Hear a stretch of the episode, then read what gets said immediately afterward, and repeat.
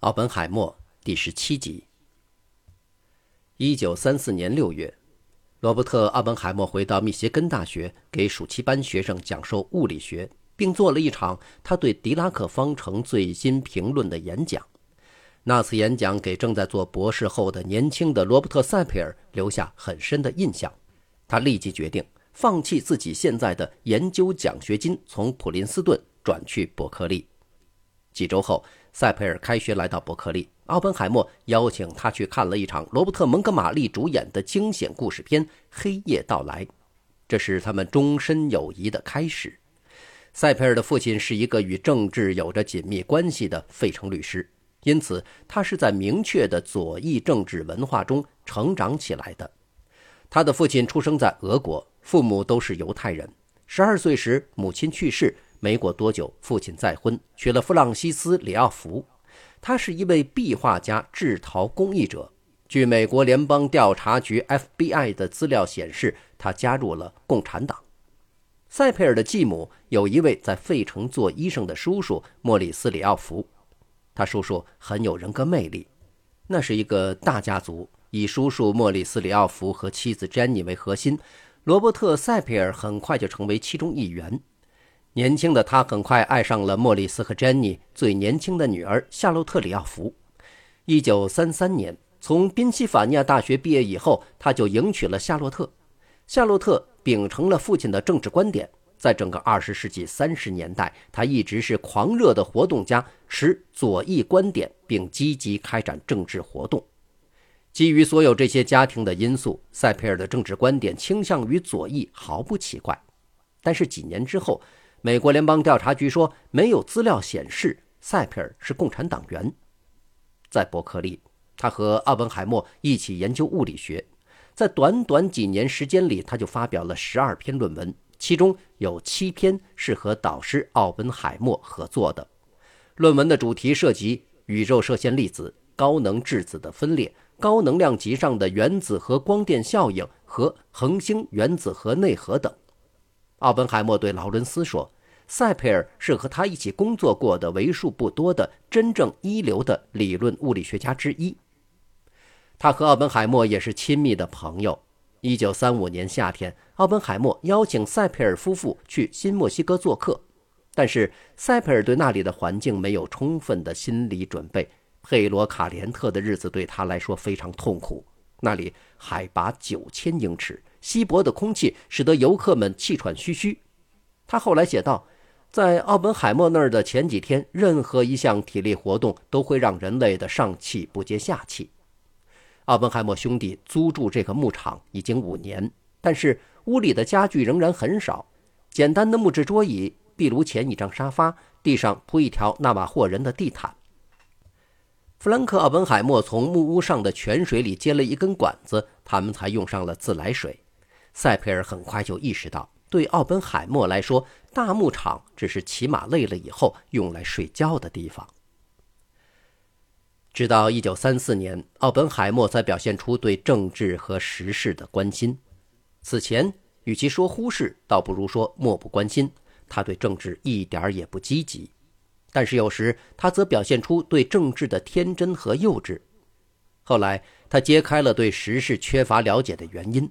他宣称自己既没有收音机，也没有电话，既不看报，也不读杂志。他喜欢在事后几个月才跟别人讲他听到的关于1929年10月29日的股票市场危机的新闻。他说，直到1936年大选，他才开始第一次投票。1954年，他证实，对我的许多朋友来说，我对时事的漠不关心看起来很奇怪。他们常常指责我自恃博学而不问时事。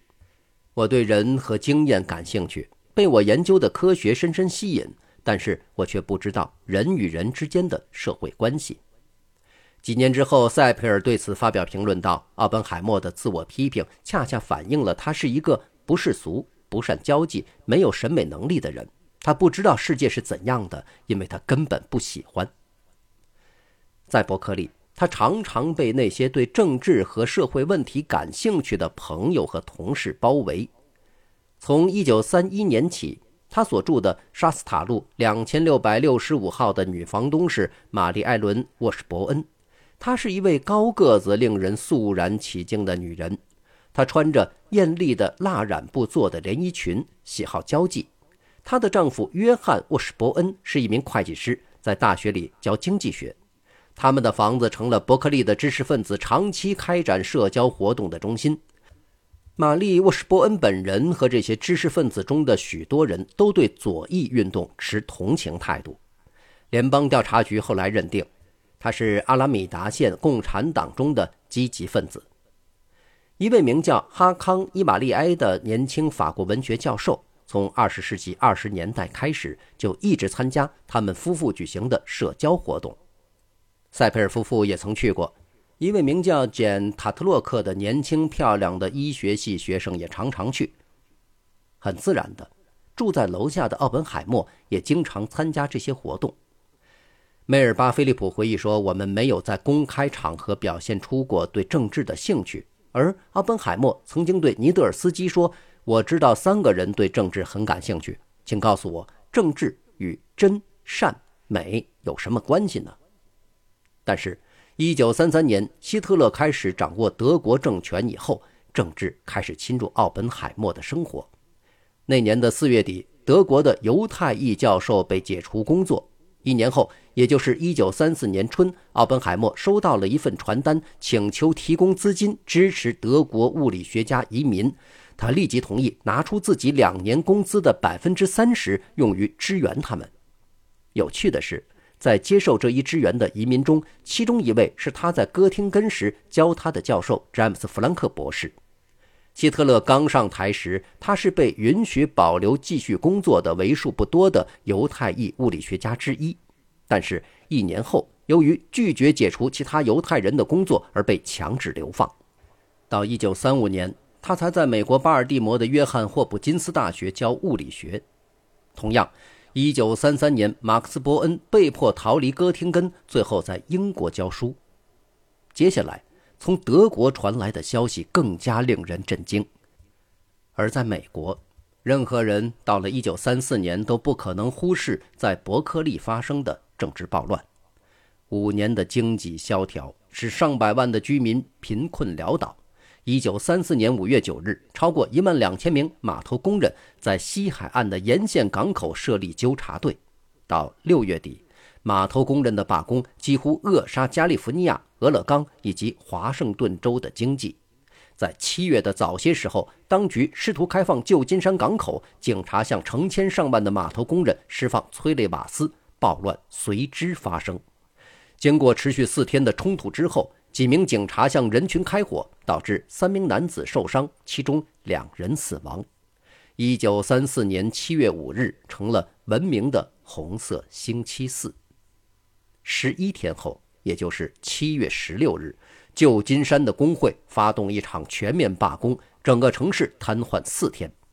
联邦政府介入调停，直到七月三十日，西海岸历史上最大规模的罢工终于结束。码头工人开始复工，虽然他们没有获得工会所要求的工资，但是很显然，工会赚得了大量的政治资本。罢工博得了人们对码头工人境况的广泛同情，大大加强了工会组织活动的能力。一九三四年八月二十八日，政治气氛有利于左翼，标志是激进派作家厄普顿·辛克莱获得民主党加利福尼亚州州长提名。虽然由于少数人的蓄意诋毁和部分共和党人的不信任，辛克莱竞选失败，但是加州的政治已经和以前不同了。如此重大的事件不可能不引起奥本海默和他的学生的关注。事实上，在伯克利就分成了罢工的反对派和支持派。具有重要意义的事件是，奥本海默邀请一些学生和他一起参加了在旧金山礼堂举行的码头工人集会。塞佩尔回忆说：“我们当时坐在高高的看台上，自始至终，我们都被他们的激情所感染，和他们一起高呼‘罢工！罢工！罢工！’后来，奥本海默去了一位朋友埃斯特尔·卡昂的住处。”在那里，他被朋友引荐给了很有人格魅力的码头工人工会领袖哈里·布里奇斯。一九三五年秋，弗兰克·奥本海默完成了在英国剑桥大学卡文迪许实验室的学习，回到美国。他获得一项奖学金，这使得他能够完成在加利福尼亚大学的研究工作。罗伯特的老朋友查尔斯·劳瑞森同意做弗兰克的论文导师，于是弗兰克立即投入到贝塔射线光谱的研究。这一课题是他在卡文迪许时就开始研究的。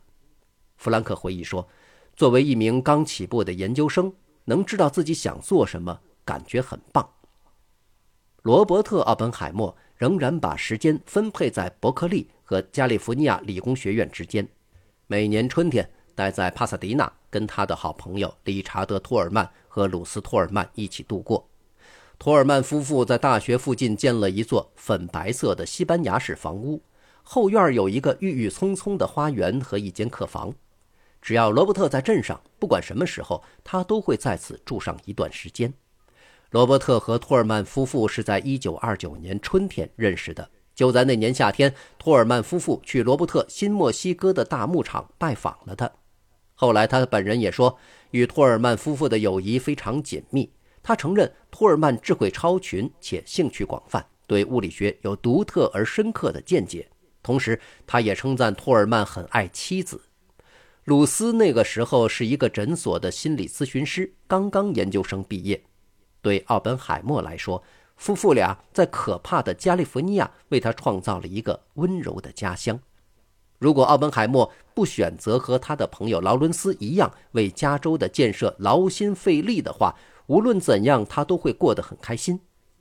他回忆说：“我已经决定在这儿扎根奉献了，那里的确是令我满意的地方。”确实，在二十世纪三十年代，除了暑期离开加州去新墨西哥度假，以及去安娜堡参加研讨会以外，他再也没有返回过欧洲。哈佛大学曾经提出，如果他能去东部工作，立即把他的工资提高两倍，但是他不为所动。一九三四年，在普林斯顿刚成立的高等研究院两次邀请他离开伯克利，他坚决拒绝了。他说：“在那种地方，我绝对毫无用处。”他给弟弟弗兰克写信说：“我拒绝这些诱惑，只专注于我现在的工作。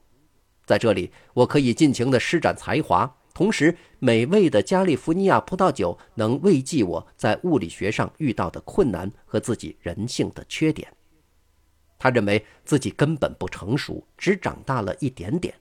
他的理论著作相当丰富。部分原因是他一周只有五个小时的课，这就使他有足够的时间用于物理学和其他事情。在那里，他还遇到了改变他一生的女人。感谢收听这一期，欢迎继续收听下一集。